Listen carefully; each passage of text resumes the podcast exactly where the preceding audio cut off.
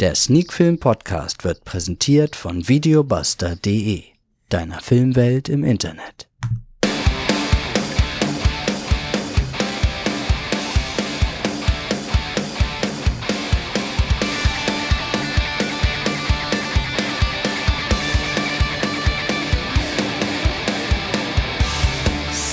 Sneak Film to Go Folge 189 Osterspecial Teil 3 und die reguläre Folge der Woche. Heute mit Platzspitz Baby und Schachnovelle.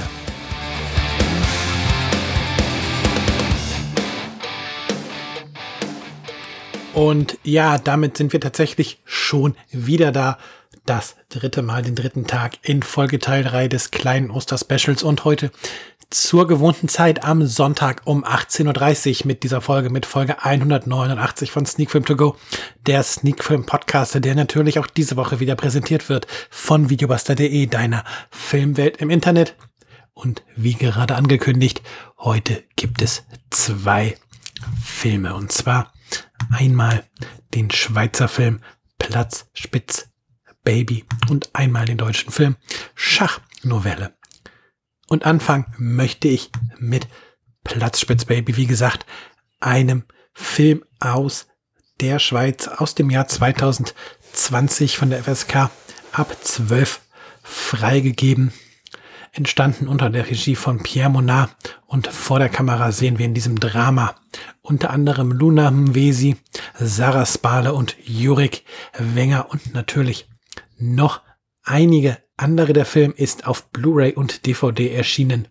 Auf Blu-ray läuft er circa 100 Minuten, auf DVD circa 96 Minuten. Studio ist ähm, Alpenrepublik. Und wir haben hier folgenden Inhalt. Frühling 1995. Nach der Auflösung der offenen Drogenszene 1995 in Zürich ziehen die elfjährige Mia und ihre Mutter Sandrine in ein idyllisches Städtchen im Zürcher Oberland.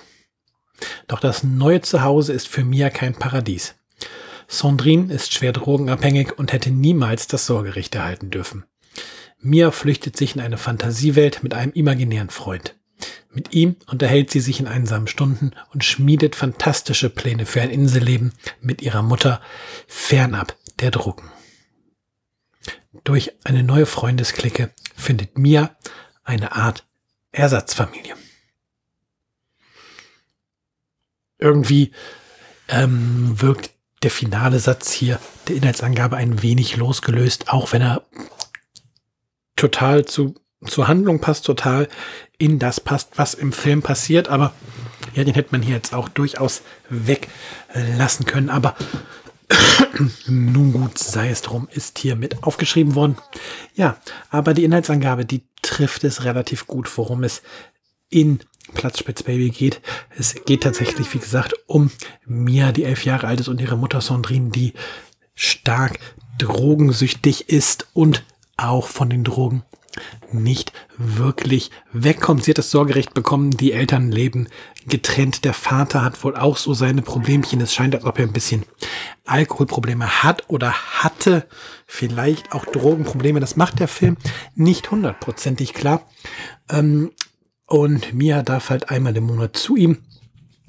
Ja, und ja, diese Reise oder dieser Umzug in Zürcher Oberland, in diese kleine Ortschaft dort, ist natürlich erstmal ähm, ein Schockentschlag ins Gesicht raus, aus der großen Stadt raus, aus dem bekannten, wenn auch nicht unbedingt in Anführungsstrichen gesunde um Umfeld. Ähm, und ja, so macht es hier dieser Umzug mir eben nicht leicht. Dazu kommt eben ihre Mutter, die schwer drogenabhängig ist und da hilft nur für mir der Flucht, die Flucht in diese Fantasiewelt.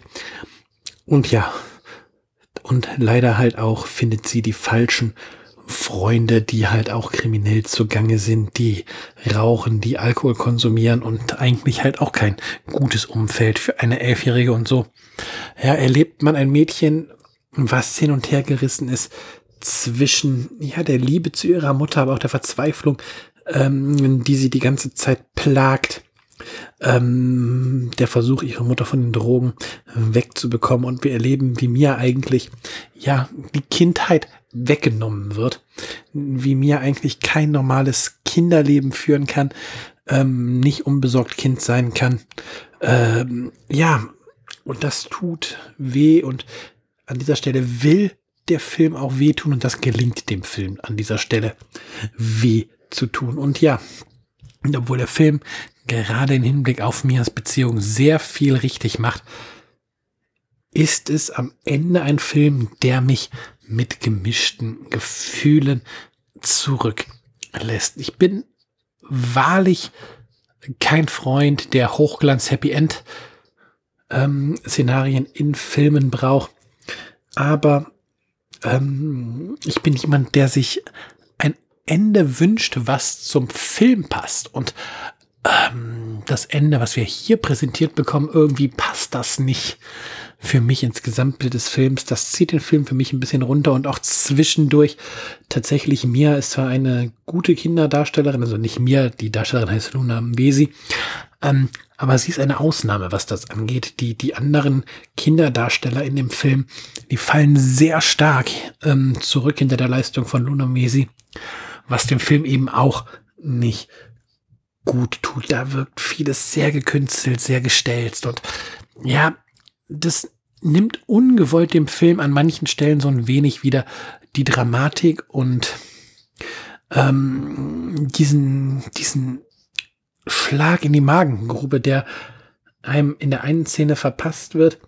Als Zuschauer, der wird halt dann durch diese holzende Darstellung der Kinder so direkt wieder, ja, zurückgenommen. Also, der ist einfach nicht mehr da. Man hat halt nicht mehr das Gefühl, dass da eine Gefahr besteht, dass da Mia dann mit den falschen Leuten unterwegs ist, weil man diese Kinder, die da spielen, einfach nicht ernst nehmen kann, wie sie spielen. Das ist wirklich sehr, sehr schade und das führt halt alles zusammen am Ende dazu, dass dem Film die ganz hohen Wertungen bei mir zumindestens versagt bleiben. Die Ansätze oh, Entschuldigung, die Ansätze sind hervorragend, die Ansätze sind da, die Story hat echt unendlich viel Potenzial und es wird halt, wie gesagt, durch Kleinigkeiten ganz viel von diesem Potenzial weggeschmissen. Und das ist, wie gesagt, echt schade, das zu sehen und tut ein bisschen weh, auch so in der Seele,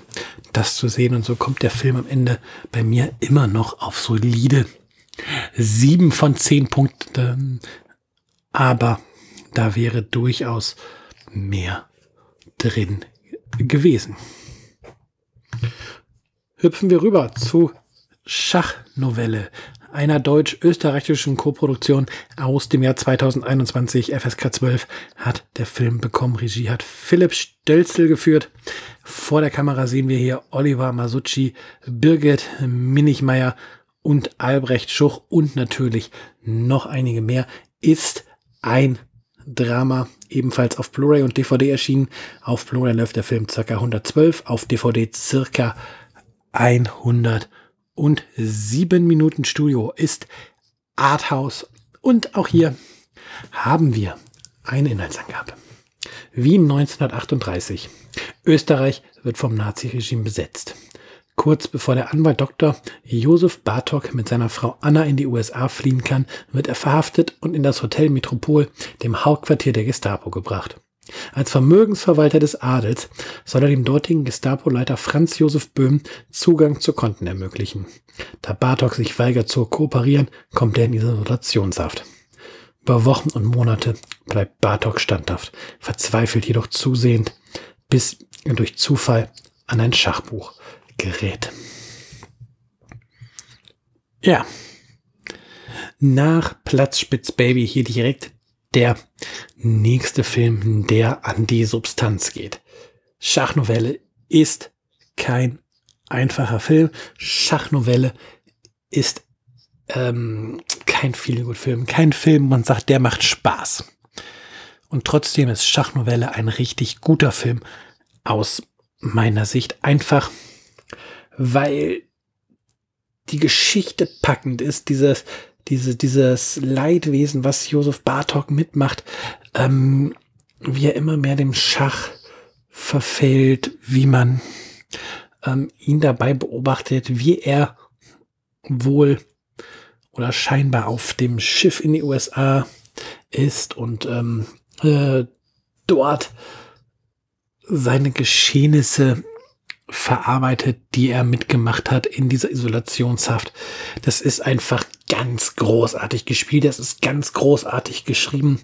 Da stimmt wirklich jede, jede Szene und trotzdem tut auch jede, jede Szene als Zuschauer weh, weil man einfach merkt, dass hier ein Schicksal hintersteckt, was sich vermutlich sogar in der Nazi-Zeit so zugetragen hat, ähm, wo man das, man wirklich ganz nah diese Brutalität, diese Gewissenslosigkeit spürt, mit dem die Nazis damals ähm, ja vorgegangen sind, Regimegegner angegangen und ähm, klein gemacht haben, fertig gemacht haben.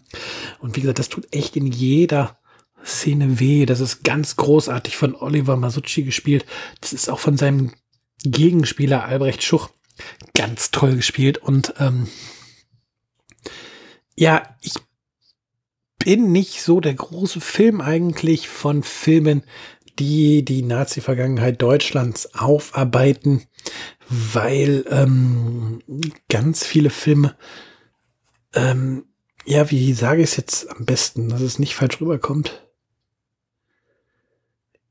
ja, ganz viele ähm, Filme fühlen, da, da fühlen sich halt die Filmemacher immer noch in so einer, ja, in so einer Bringschuld, in so einer Rolle, dass man mit seinem Film sich für die Taten entschuldigen muss, die vielleicht die Urgroßeltern oder Großeltern begangen haben. Und ähm, alles, was in der Nazi-Zeit passiert ist, ist nicht gut. Das ist, ähm, das, das, darf man nicht verschweigen, das darf man nicht schönreden. Ähm, ja, aber ich finde, wenn man einen Film darüber macht, sollte man sich ein wenig davon lösen, sich selbst als Schuldigen zu fühlen und ähm, eine Position einnehmen, die ein bisschen weiter von draußen drauf guckt. Und das passiert viel oder das gelingt vielen Filmemachern leider nicht. Und ähm, ja, Philipp Stölzle gelingt dies für mich in Schachnovelle. Er nimmt ähm, eine Position ein, die zwar klar sagt, ähm, was die Nazis machen oder was die Nazis gemacht haben, ist schlecht, ist böse, aber gleichzeitig vermittelt er nicht mit seinen Bildern, ähm, dass er sich dafür schuldig fühlt was, was da passiert ist, sondern es ist diese Position, wo man klar sagt, vergesst nicht, was da passiert ist. Ähm, habt das im Gedächtnis, seid euch immer bewusst, dass es nie wieder passieren darf. Aber halt nicht diese Position, ja, naja, ich bin mit Schuld. Ja, und das tut dem Film, glaube ich, ganz gut. Ich hoffe, das kommt jetzt richtig rüber. Es ist total schwierig, ähm, das in so einem Audiomedium jetzt die Position klarzustellen, ohne ein direktes Gegenüber zu haben, der Gegenfragen stellen kann, wenn es jetzt Verständnisfragen gibt. Aber wie gesagt, ich hoffe, es kommt richtig rüber, was ich jetzt hier gesagt habe. Und ähm, wenn nicht, dann lasst es bitte direkt in den Kommentaren da. Dann gehen wir doch mal in, des, in den Diskurs. Ich weiß, es ist echt ein hartes Thema und nicht unbedingt das, was man sich sonntagsabend so kurz vorm ART-Krimi vielleicht anhören möchte, aber sei es drum. Ich möchte euch diesen Film ja nahe bringen und genau, ja, das versuche ich gerade und ähm, genau das geht nur mit diesem harten Thema. Und wie gesagt, Philipp Stölze nimmt da halt diese entsprechende Position ein und schafft es, das Grauen wirklich so darzustellen, dass es einem nahe geht, schafft aber auch die anderen Aspekte, die psychologischen Aspekte mit einfließen zu lassen, zu zeigen. Einfach diese Gebrochenheit der Figur von, von Josef Bartok. Diese Verzweiflung, wie sich, eine, wie sich ein Mensch, der sich eigentlich nie bisher für Schach interessiert hat, der ähm, irgendwann in seinem Vorleben sogar mal abfällig über Schach geredet hat, plötzlich in diesem Spiel im Schach versinkt dieses Buch quasi auswendig lernt, ähm, über die nächsten Züge nachdenkt, die ihr in dem Buch findet. Ja, und diese ganzen psychologischen Aspekte, die nochmal oben drauf kommen, da, da greifen dann Zahnräder ineinander, die dafür sorgen, dass wir hier einen echt guten, packenden Film haben, der von der ersten bis zur letzten Minute zwar wehtut, aber echt sehenswert ist. Und ich glaube, das trifft es jetzt auf den Punkt. Und damit möchte ich auch eigentlich hier zum Ende kommen, weil viel mehr gibt es zur Schachnovelle an dieser Stelle nicht zu sagen, außer natürlich noch die Wertung, die ihr wissen wollt. Und da gibt es von mir acht von zehn Punkten ein Film. Ein deutscher Film, den man gesehen haben sollte, den man sich angucken sollte. Die Chance ist ja mittlerweile da. Der Film ist ja fürs Heimkino ähm, erhältlich. Also nutzt die Chance leitet ihn euch aus, kauft ihn euch. Acht von zehn Punkten für Schachnovelle. Ja, damit sind wir auch mit der regulären Folge dieses Oster-Specials durch. Der dritte Teil äh, war das. Und ja, ich sag dann bis zum nächsten Mal, bis zur Folge 190 von Sneak Film To Go. Ich bin raus. Macht's gut. Bis dann. Ciao, ciao.